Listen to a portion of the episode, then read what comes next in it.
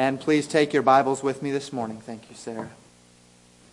Please take your Bibles and turn to 1 Corinthians chapter 7.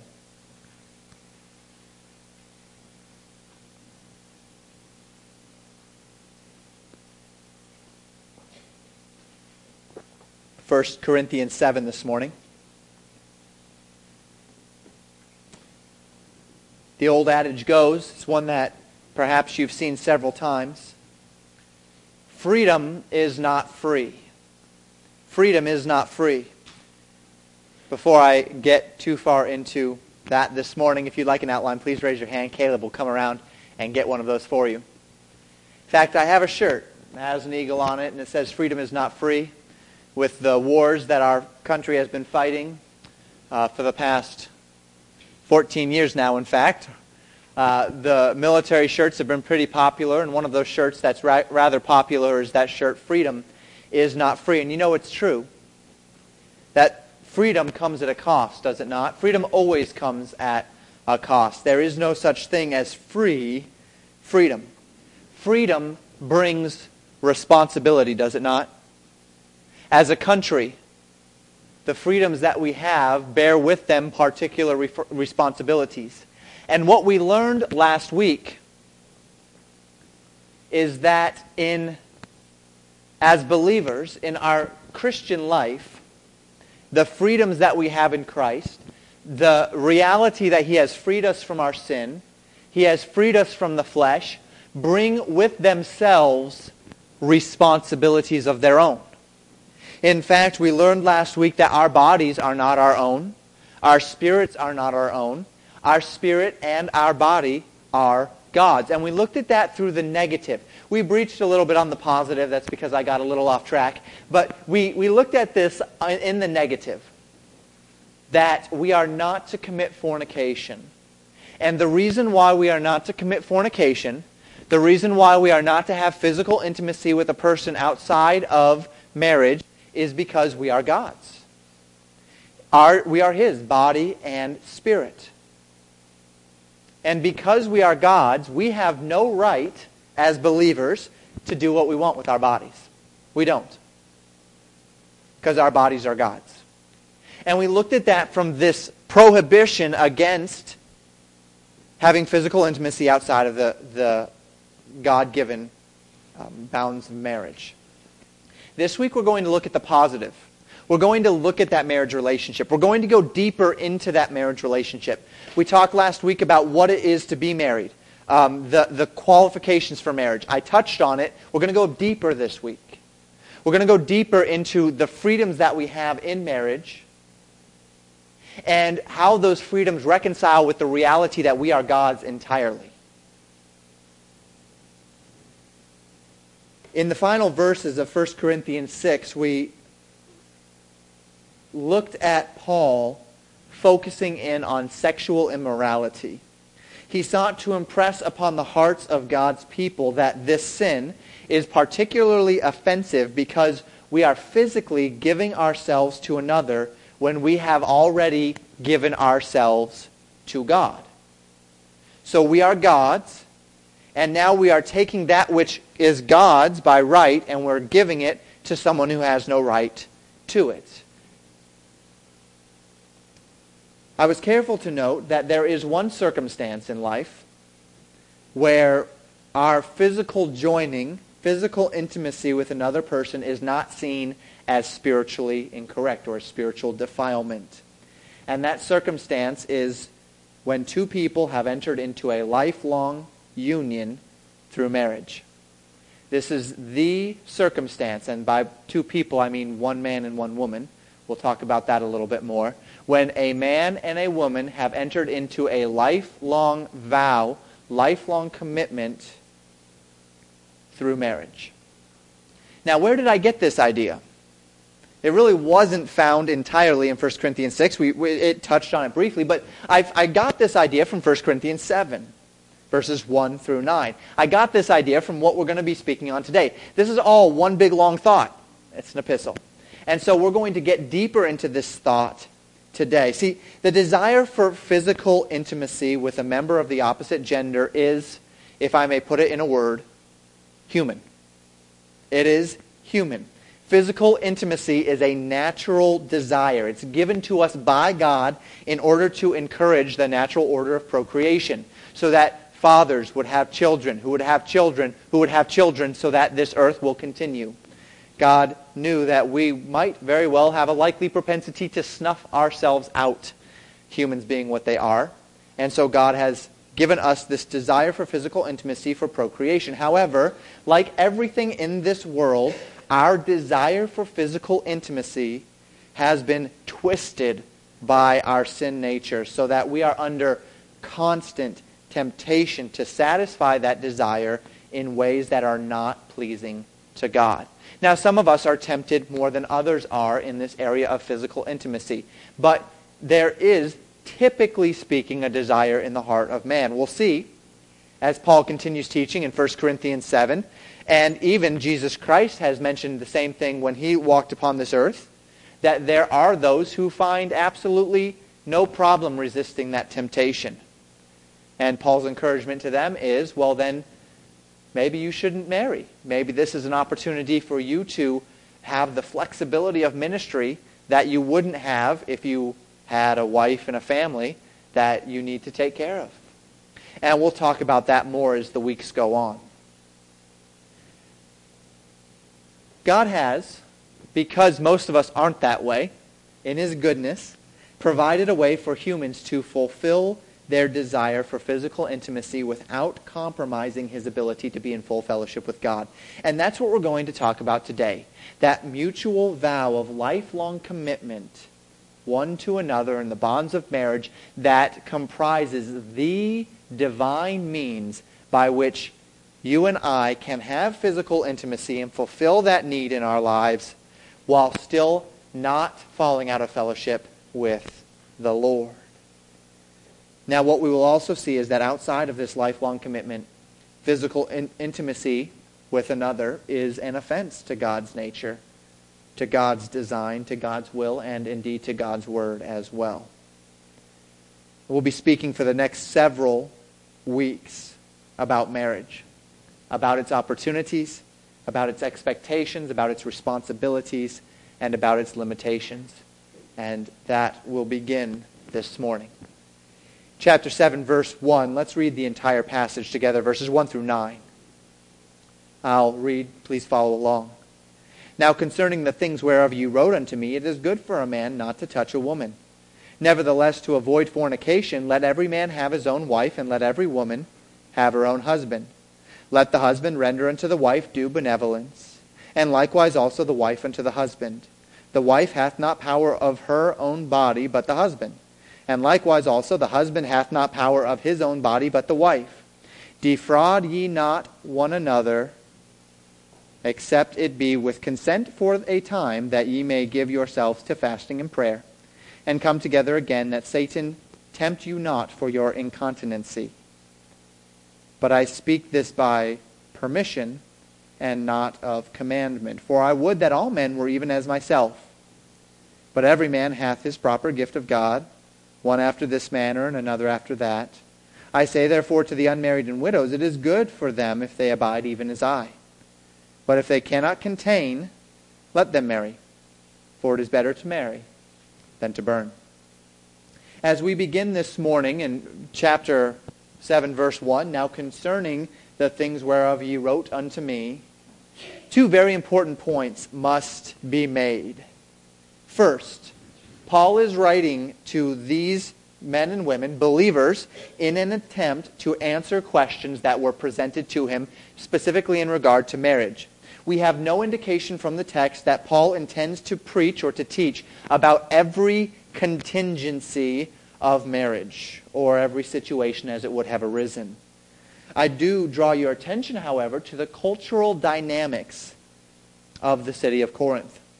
We mentioned much earlier in the epistle that there were many in the city who were Greek by birth, Roman by birth. There were also many who were Jewish. The Gentiles by birth and culture in Corinth would have been um, one group, and they, there were many that were saved. And then there was the Jewish group by birth and culture, and there were many of them as well that got saved as we look into the book of Acts. Now, In Jewish culture, marriage is essential. In fact, in some Jewish writings, you would find that if a woman was not married by her early 20s, she was looked upon in Jewish culture as a, as a great sinner. There must be some great sin in her heart, in her life, that she is not married. Having seed, raising a family, this was the essence of what it meant to be a Jewish woman. Marriage was the essence of what it meant to, to be a part of that Jewish culture. Now, particularly in the Greek culture, this was very different. Corinth used to be the great capital of that region in Greece. It was now the capital of the Roman Empire for that region. There had been great philosophers that had taught in Corinth. Plato, Aristotle. These men were Greek philosophers several hundred years before the days of Jesus Christ. And they brought about a culture of learning for learning's sake. We're not just learning to discover, and we're not just learning to advance as a culture. We're learning for the sake of learning, for the joy of learning. And one of the things that they encouraged was complete celibacy. Denying anything that was based in emotion or need and catering only to the mind. If it's not fulfilling some mental purpose, then you don't need it. And so in Greek culture, there had been this great moving away from marriage. And this assertion of independence whereby all you need is you and your mental faculties. Read, study, learn, philosophy, reason, all of that stuff. Imagine with me Paul. He goes to Corinth. People are getting saved. He goes to the Jews. The Jews don't really like him very much in Corinth, but there are still many that end up getting saved. As a matter of fact, two leaders of the synagogue in Corinth eventually get saved. And so these Jews get saved, and when he was rejected of the Jews, he went to the Gentiles, and many Gentiles get saved, and they're coming to church together. And these Jews are looking at these Gentiles and saying, You're, you need to get married. And these Gentiles are looking at these Jews and saying, no way. And there is a clashing of cultures here. And of course, we know all throughout the book of Corinthians, there's division among them. There's division. They are clashing and they are refusing to yield one to another and they're, they're just, there's a lot of infighting. I remind you that this was the culture that Paul was writing to in order that you can understand the context with which he is trying to relay these truths about the Word of God and about marriage. Second thing I want you to remember as we step into these passages. We must remember that marriage at the time of the early church, and particularly in a Greek province, in a Roman empire, would have been very different from what we understand marriage to be today. Today, marriage is typically, at least in Western culture, it is conditioned upon love, whether that love is real or whether that love is perceived, right? You, you marry a person because you love a person. A person doesn't naturally pursue a marriage where there's no romantic interest at all. There are plenty of people that I, plenty of girls growing up I liked just fine, but I didn't marry them. I married my wife because I fell in love with my wife. I didn't fall in love with those other girls. I fell in love with Sarah. We have a, a great advantage in this regard that we marry for love. Marriage was very different in that time and in that culture. Marriage was often arranged by the parents. Typically, it involved two people that were near strangers. In fact, if Greek plays and if Greek literature are to be our guide in regard to that time period and uh, marriage, there was no such thing as love prior to marriage in that culture. They, they didn't understand that concept of loving a person prior to marrying a person. That's not why you got married, typically. Don't let the movies fool you. These folks didn't marry for love. They married because dad told them to marry. They married for convenience. They married for connections. They married for various reasons, but typically speaking, it was not for love. And so we need to translate these words a little bit differently in our minds as we understand the culture. You don't need usually to understand the culture to understand the Bible. There's a lot that you can learn from the Word of God through the teaching of the Holy Spirit, even if you don't fully understand the culture at hand. But it does help us. It gives us a flavor when we understand the culture. And this is one of those areas where that is indeed the case. So, as we approach these verses today with wisdom, we're seeking to draw out careful and contextual conclusions regarding both the purposes and responsibilities that accompany marriage. And as we do so, let's define the advantages, advantages that our particular culture has in this regard. You do not need to marry. Women in this room, you do not need to marry to live. You could live your entire life. You can have opportunities. You won't um, in Jewish culture, oftentimes a woman doesn't get married. She, she is literally living off of her parents for her whole life. You don't even need to go and, and do that. You, you, thinking from a carnal perspective, this society would enable the women in this room to not marry and still succeed greatly. You can wait to marry. Society does not spurn those who would wait until a later season for marriage. And of course, you can marry for love. You don't need to hope that you'll win the marriage lottery and get a good guy or a good girl. You can wait and make the right choice. So you have some particular benefits that perhaps those in the, the Church of Corinth did not have as Paul was approaching this passage. Remember that as we go through these next several weeks. Try to translate what Paul is saying, and I'll try to help you do so from then till now, but also take the principles for what they are. So, Let's dig in. Verse 1 continues and it says, It is good for a man not to touch a woman. Paul begins by saying, at least in our King James translation, it is good for a man not to touch a woman. Literally, um, that's what it means. It's a literal and it's a good translation. There are a couple of translations out there, uh, more modern translations, that will change this. They will interpret this phrase. The NIV and the ESV are, are notable ones that state this phrase in a very different way. They say it is good for a man not to have sexual relations with a woman. And that's how those translations would, would carry this idea across. That's a fine idea. It's true. That's what Paul is saying. But it's not literally what Paul is saying. This word, touch, is a Greek word that literally means to touch. To touch. Outside of this passage, there is not one place in the scriptures where it speaks of anything other than physical touching. And there is not one place where it has sexual undertones.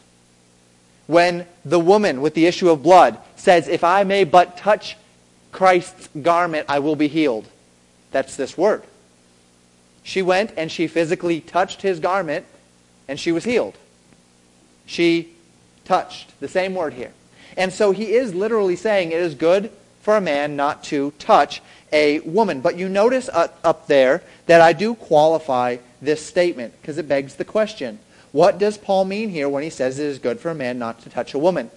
I come up to one of the women in this room and I shake your hand. Is that a bad thing? Obviously, he can't say that, that men and women should never have physical context. He is using this statement within the context of fleeing fornication. Before this statement, he says flee fornication. After this statement, he says to avoid fornication. And so we understand here he is speaking of something inappropriate, not simply physical contact. Contact. So, what I believe this is saying, as we understand in its context, as we understand the word here, it's intended to imply any sort of intimate touching, anything that goes beyond just physical contact to physical intimacy. And Paul says, in regard to your question, it is good for a man not to have physical intimacy with a woman. Now, of course, this does not simply mean um, sexual relations. This can be far more broad. See, sexual relations is not a bad translation, except that I believe it's a little limiting. I believe this should go beyond simply sexual relations as Paul would, would define it, and that textually he would define this as any sort of physical intimacy outside of the marriage union. Now, as reasonable men and women, we fully understand the distinction between touching that is appropriate and touching that is not. And this is the line that Paul is drawing, the line where one crosses from physical contact to physical intimacy. Crossing that line from physical contact to physical intimacy. He says, though, in verse 2, Nevertheless, to avoid fornication, let every man have his own wife, and let every woman have her own husband. So Paul is stating that it is good, that word meaning right or virtuous or acceptable, for members of the opposite gender to abstain from any physical intimacy whatsoever. But Paul does live on planet Earth. He's a man. He understands human nature. He fully understands it's unreasonable for him to say no man or woman should ever be physically intimate with each other. Humans have an inherent desire for physical intimacy. And so he says that if physical intimacy is a temptation for you, you have one and only one solution that will enable you to fulfill your desires for physical intimacy as well as be in full fellowship with the Lord. Fulfill your desire for physical intimacy without falling into sin. And that one solution is marriage. Get married. Any physical intimacy, any touching of the opposite gender that goes beyond the line of physical contact and becomes physical intimacy is dangerous and inappropriate outside of the marriage. I say contact. That should be context there. I apologize. Outside of the marriage context. Why is that? Because when you engage in physical intimacy, sexual intimacy is right around the corner. You're setting yourself up for failure. And by the way, you're giving something to them that you have no right to give to them because it's God's. It's not yours to give away to anyone.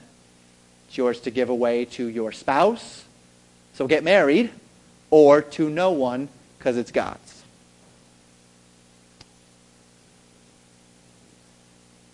And so, because this failure is possible, in order that this failure would not be realized, this failure of falling into sexual immorality, Paul says those who are tempted in this area, whether man or woman, ought to marry. But, you know, marriage is a commitment. Did you know that? Marriage is a real commitment, isn't it? Marriage is not just about physical intimacy. There's a whole lot more to it than that. I uh, just started last night with marriage counseling for a couple. I get to perform my first wedding ceremony this summer. Uh, a young lady and a young man that uh, worked for us when we were down in uh, Pensacola are getting married this summer, and they've asked me to officiate the ceremony. So I get to officiate my first ceremony this summer. It's an exciting time. I'm excited about doing it. Uh, but I got to start marriage counseling with them last night. There's a lot to talk about when, when you go into marriage counseling. Last night we talked about love and submission. Next week, we're going to talk about communication. The week after that, we're going to talk about forgiveness. The week after that, we're going to talk about getting along, blind spots, baggage that you might carry into a relationship that you don't even really think about. But you know what? That's something I do that they're going to have to get used to. There's so much about the marriage relationship that uh, is involved. That there's so much interaction, there's so much learning, there's so much deference, there's so much servitude. Marriage comes with commitment. In 1 Corinthians 6, Paul stated that we are joined to the Lord at the moment of salvation. That joining is a commitment that you and God have made to each other through Jesus Christ. That when you accept Christ as your Savior, you are accepting that which God's Word has to say. His Holy Spirit is placed inside you. You have God in you. You are God's. God is yours. Now, Paul's warning in 1 Corinthians 6 was not to take that which is God's and give it to another through physical through that physical union. In contrast, when you enter into marriage with another through a lifelong vow, you are still spiritually capable of giving yourself to that person without spiritually damaging your relationship with the Lord because God sees you two as one. Because God sees you two as one. Several weeks ago now, my wife and I went ice fishing for the first time. It was a good day. It was a cold day, but it was a good day, windy day. Now, we're not typically fishers. We don't know a lot about fishing, and we didn't have fishing licenses. So my wife and I went out before we went fishing in order that we could fish with the blessing of the state and got fishing licenses. Now, the fact that I had a piece of paper in my pocket that I had paid an exorbitant amount of money for that let me fish for 24 hours really changed absolutely nothing about the experience. It didn't change my ability to fish. It didn't change my understanding of fishing. It didn't change how well I did, my success in fishing. It didn't change my knowledge of fishing. The only difference between having a license and not having a license was that this license gave me the blessing of the state for my fishing. I was within the law as I fished. Now, the analogy is not perfect, but practically speaking, particularly in our culture, marriage doesn't inherently change anything about my relationship with another person, does it? I mean, I can have the same amount of commitment, the same amount of love, and I can do all of the same things, except maybe uh, when it comes to tax season. All of the elements of what my wife and I do as a married couple could, on a broad level, surface level, be done outside of the marriage vows.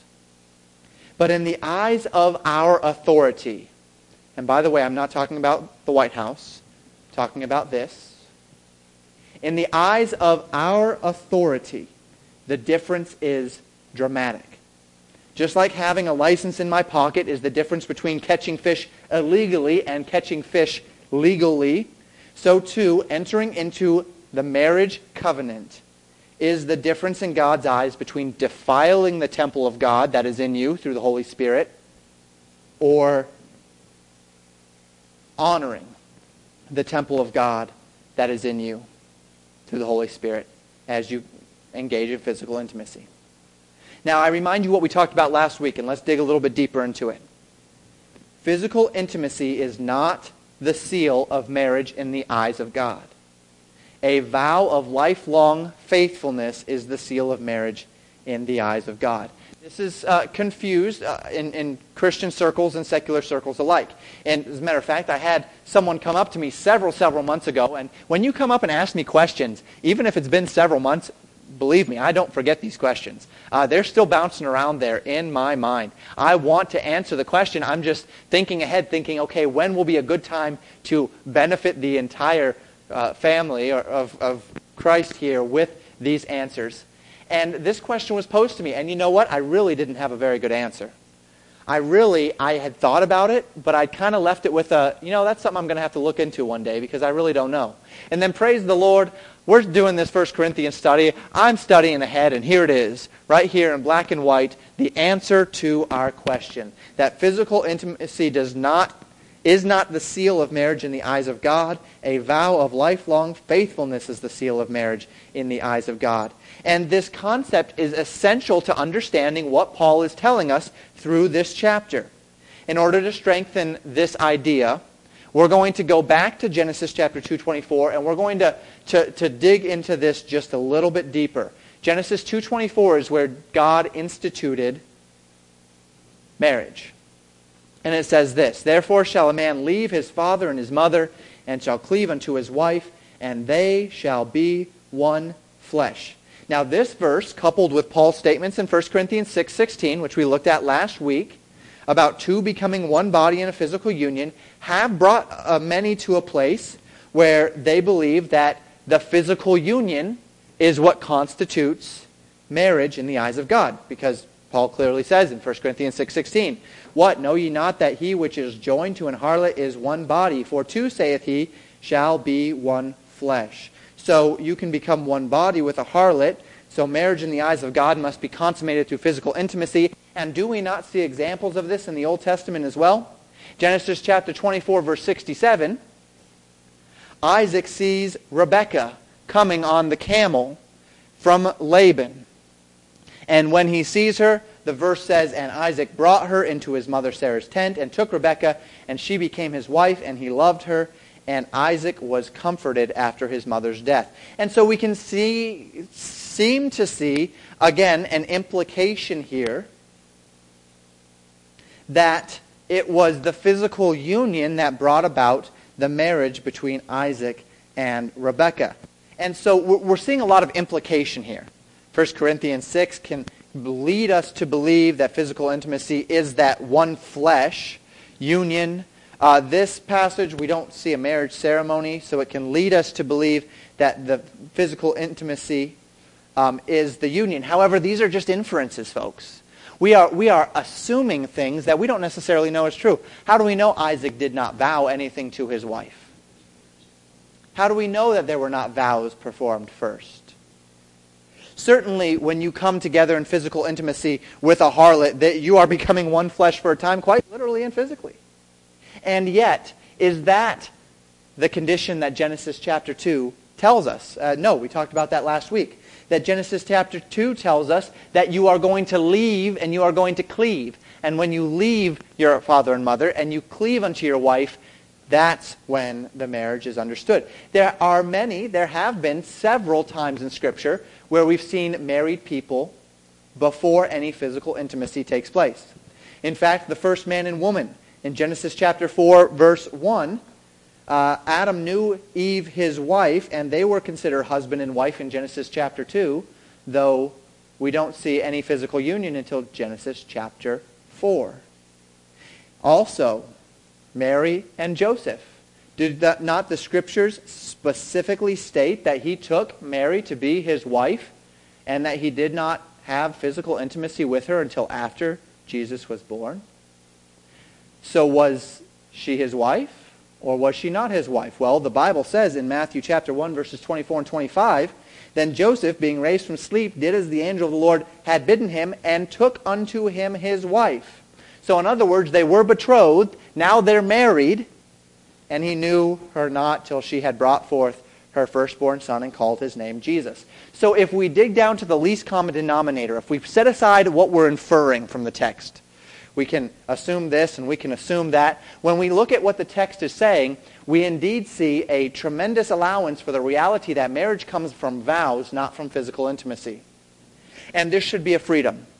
There are those in this room. There are those under the sound of my voice listening on the internet. There will be those that we'll have in our church someday that indeed were, were intimate physically with someone before they were married. And the, the thing that might be bouncing around in the eyes of the, or in the eyes, not hope the eyes aren't bouncing around, but in the minds of these folks is, am I married to that first person? I don't even know where they are anymore. I don't know what's happened to them. I don't even know their last name. Am I married to them? No, you're not. You're not. That's not the condition upon which. Now, you did unite with them. It was wrong. But you're not married to them, according to the Bible. Marriage is when you leave your father and mother and you cleave unto your spouse, and through those vows you commit one to another before God. That's marriage. And so such examples in Scripture of a marriage being consummated through physical intimacy are not sufficient. On the contrary, the Bible is quite clear in teaching that marriage is about a personal commitment, not about a physical union. Now, notice carefully what God said in Genesis 2:24. The process of marriage is established by God is when one man cleaves to one woman and those two purposefully join their bodies, hearts, and minds in one direction for as long as they live just like a child is deeply connected to his parents for every facet of their lives, now this man and this woman are deeply connected to each other for every facet of their lives. We already spoke specifically about how Paul had applied this concept in 1 Corinthians 6. That his point was that you cannot join yourself physically to a woman outside of marriage and not sin against your own body, because this body is the temple of the Holy Ghost by virtue of your salvation. So Paul has no intention of stating that by entering into this physical union, you are by default married to them. Rather, when you enter into this physical union with one who is not your spouse, for that time you take away from God that which is his right. That is your body. And you give it over to someone who has no right to it. You say, Pastor, I know you've said this already. I know. I've said this already. I'm going to emphasize it, though. We're, we're, we're going to talk about this because this is important stuff. When is the joining of a man and a woman in physical intimacy virtuous in the eyes of God? When can two join in physical union without sinning against the temple of God which is in them? Hebrews 13:4 tells us this. Marriage is honorable in all, and the bed undefiled. But whoremongers and adulterers God will judge. When two come together in physical union, having left the umbrellas of their parents' protection through their blessing, and vowed to form a lifelong union with one other person of the opposite gender, then the physical union between those two people is blessed in the eyes of God and can be enjoyed without offending the spiritual union between you and Christ as believers. It's a divine exception. It's really what it is. This is the context in which you are free in this regard. Marriage. One man, one woman for life. So verse 4, Paul says, The woman hath not power of her own body, nor does the husband have power of his own body. These vows come not just with the privilege of physical intimacy, but with the obligations of physical intimacy. In 1 Corinthians 6, Paul mentioned because of our spiritual union with Christ, we are not our own. We are bought with a price, and therefore we are obligated to live within the bounds of our willing obligations to Christ. Now, so too it is with marriage. When you vow yourself to your spouse, in the eyes of God, you are giving yourself to that person so that, in a manner of speaking, they own you. They have the right to you. Now, from a cultural perspective, what I just said is lunacy, isn't it? From a cultural perspective, what I just said is crazy talk. Just, just put on the, the um, straight jacket, and throw me in the white truck, and get me out of here. But this is the reality of marriage. See, modern marriage demands freedom and minimal obligation separate possessions, separate bank accounts, separate bills. I will marry you, but I'm keeping my schedule, my friends, my priorities, my money to do with what I want. That's absolutely unbiblical, folks. It's absolutely unbiblical. Paul states very clearly here that when you make a vow in marriage, you are theirs and they are yours. 100% of you is your spouse's. 100% of the woman is the man's. 100% of the man is the woman's. It's not a 50-50 proposition. Marriage is not 50-50. It's not, I'll give my half, you give your half, and we'll meet somewhere in the middle. It's not, you better hold up your end or I'm not going to hold up my end. That's not marriage. Marriage is, I am going to do what I have vowed to do regardless of how you act. And then the other way around as well. The husband is going to do what he has vowed to do, which is to love and to cherish and to provide for his wife, even if his wife is not given anything in return. 100% to her. The wife is going to give 100% to her husband. She is going to vow to love and to submit and to, and to follow her husband 100%, even if he's not given anything in return. 100% to him. That is marriage. See, a vow, that the vow that you made, Lord willing, on your wedding day, was not conditional. You didn't say, I will love and respect and honor my husband as long as he's pretty good to me. As long as he keeps me satisfied. As long as he stays employed. There were no conditional clauses, or there shouldn't have been. And the husband didn't say, I, uh, I promise to honor and cherish and love my wife as long as she listens to me. And as long as the house stays clean. And as long as what I say goes. That wasn't a condition. It's, I am vowing to you to do something for you because I love you. Because love is an unconditional choice to do what is best for the one who is loved, regardless of self-interest, regardless of circumstances. You didn't get married so that they could serve you. You got married so you could serve them. Or at least you should have. Because that's marriage. Marriage is me looking at my wife Sarah and saying, I love you. I love you so much that I want to pour myself out for you. I want to give myself to you. I want to be as much as I can for you. It's not, I want you to serve me for the rest of my life, so I'm going to marry you. It's not marriage. I'm obligated to my wife by my vows of lifelong commitment. Now, what does this not mean? We've talked about what it means. What does this not mean? This does not mean that either spouse has any right to abuse their spouse. It doesn't mean that. Based upon context as well as other passages relating to marriage, particularly Ephesians chapter 5, verses 22 to 33, any sort of emotional or physical abuse is completely outside the scope of God's design or God's allowance or God's desire for marriage should never be in marriage. This does not mean that either spouse has any right to expect unreasonable or undesirable things in marriage. Marriage is not designed to be a medium through which we fulfill our unreasonable whims or desires or um, whatever.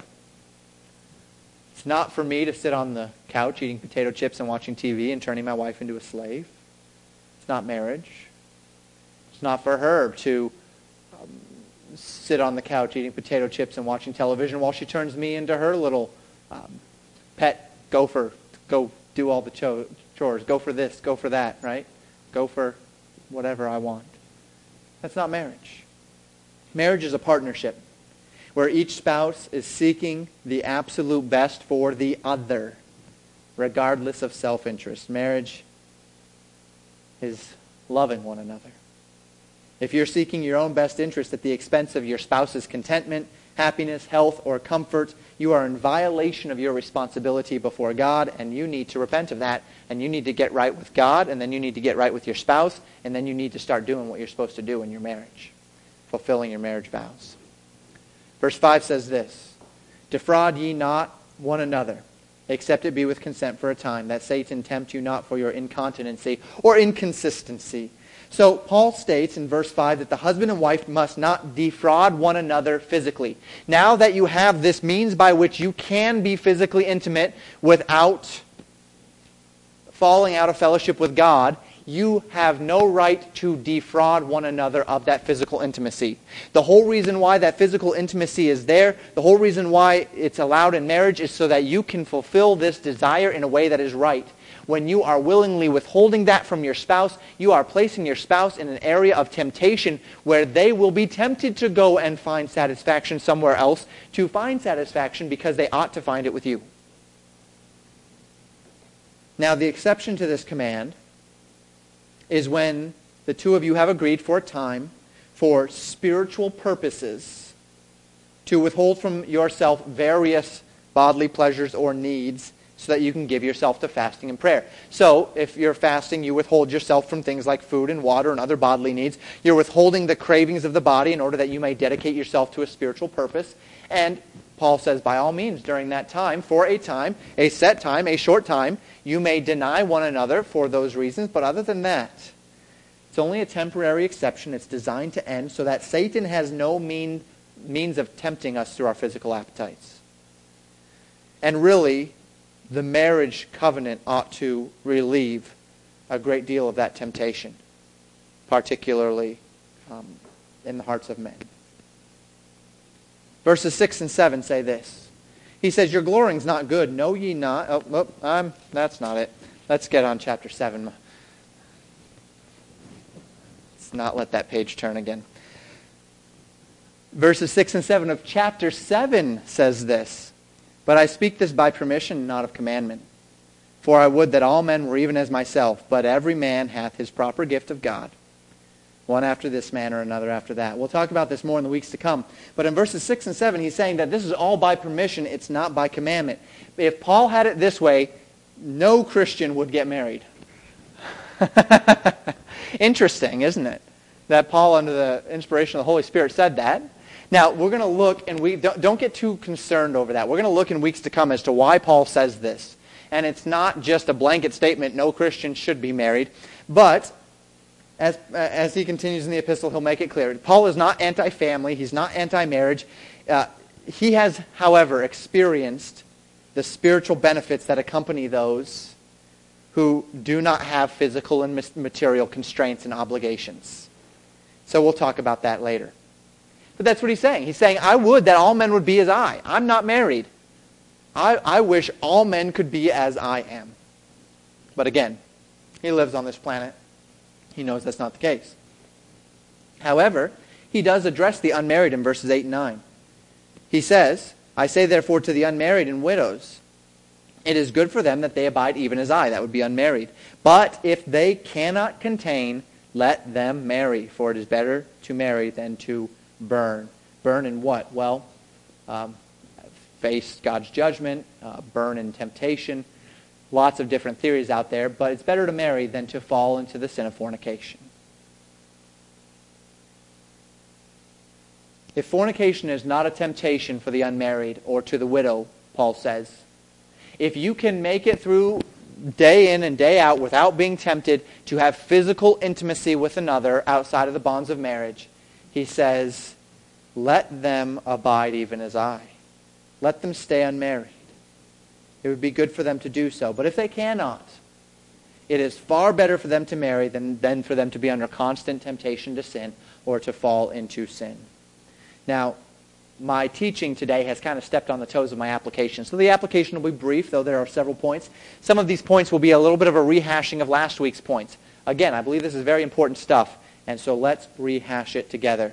Number one, every Christian is God's in body and in spirit. Paul established this last week. We taught it last week. Let's remember it this week. Every Christian is God's in body and in spirit. If you are a born-again believer, you are God's. Your body is God's, your spirit is God's. It's not that his, your spirit is his and your body is free to do whatever you want. No.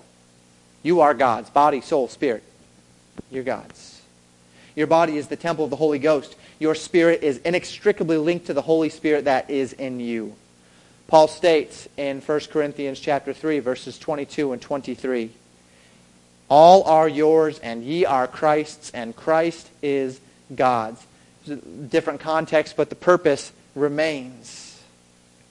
This reality secures our inheritance, establishes our hope in the resurrection of the dead. It gives us a reason to live because we are Christ's and Christ is God's, which means God will raise us up in the last day. And this same reality is the reason why we ought to be faithful to God today. Second, as God's, you have no right to give your body to another in physical intimacy. If you are Christ and Christ is God's, then you are God's, then God has your body. You have no right to give yourself to another. 1 Corinthians chapter 6 verse 9, Paul says, "Ye are not your own. And then he would go on to say, therefore, glorify God in your body and spirit, which are the Lord's. Now, we looked at many passages that covered these verses last week. Let's go to one more. Colossians chapter 3, verses 1 through 6. I know it's a little small. If ye then be risen with Christ, seek those things which are above, where Christ sitteth on the right hand of God. Set your affections on things above, not on things on the earth, for ye are dead, and your life is hid with Christ on high. Excuse me, with Christ in God. For when Christ, who is our life, shall appear, then shall ye also appear with him in glory. Mortify therefore your members which are upon the earth fornication, uncleanness, inordinate affection, evil concupiscence, and covetousness, which is idolatry, for which things' sake the wrath of God cometh on the children of disobedience. Because you are God's, because he's bought you with a price, because you are owned by him, kill your flesh. Let it die. Don't give into it because your life is hid with Christ on high. Mortify the wicked deeds, to kill them. But we are still human. And we are still susceptible to very strong physical cravings of intimacy with the opposite gender. And so God has made provision for us through marriage. That's point number three. If you cannot resist the desire for physical intimacy, God has provided marriage as a God-honoring means of physical intimacy. Now, this was not the exclusive reason for creating marriage, but it is the manner in which God has ordained this craving to be satisfied. The bottom line is that we need to live a life free from sin. and that God has given us the means in every context to live a life free from sin. And marriage is a part of that gift. If you need to be married to stay free from the sin of fornication, then you need to be married. If you don't need to be married, well, then you've got options. You need to take Paul's words and start bouncing it around in your head a little bit, prayerfully desire or decide what the Lord would desire for you, and we'll talk about that more in the weeks to come. That being said, uh, application point number four, marriage is defined by mutual lifelong vows, not physical intimacy. At no time in history was a person married in the eyes of God because he entered into a physical union with a woman outside of the vows and the intent of lifelong marriage and commitment. Marriage is defined as leaving and cleaving, leaving the authority, protection, and support of one family in order to form a new family which is absolutely devoted to one another in love and determined to pursue a unified vision of life and godliness. And finally, principle which we will reference in the weeks to come, so please don't get too concerned. If you are able to resist the desire for physical intimacy, there are certain advantages spiritually to remaining unmarried. And there are. Flexibility, opportunity to go places. Uh, we'll, we'll talk about it in the weeks to come. But I tell you how many times I've thought, boy, I wish I could go down and talk to the crackheads in the back alley somewhere in the dark in the middle of the night and give them tracts and seek to win them to Christ. But you know what? That's probably a calling for someone that doesn't have a wife and a, and a family. That's probably a calling for someone that doesn't have a family to support. And so there are some constraints upon my ministry. There are other opportunities that it opens up, of course. But there are some constraints upon my ministry because I'm married. And there's flexibility and opportunity that can come from being unmarried. So we'll talk about that in the weeks to come and understand better how it is we can serve the Lord, whether married or unmarried, in both our body and our spirit. Let's close in prayer.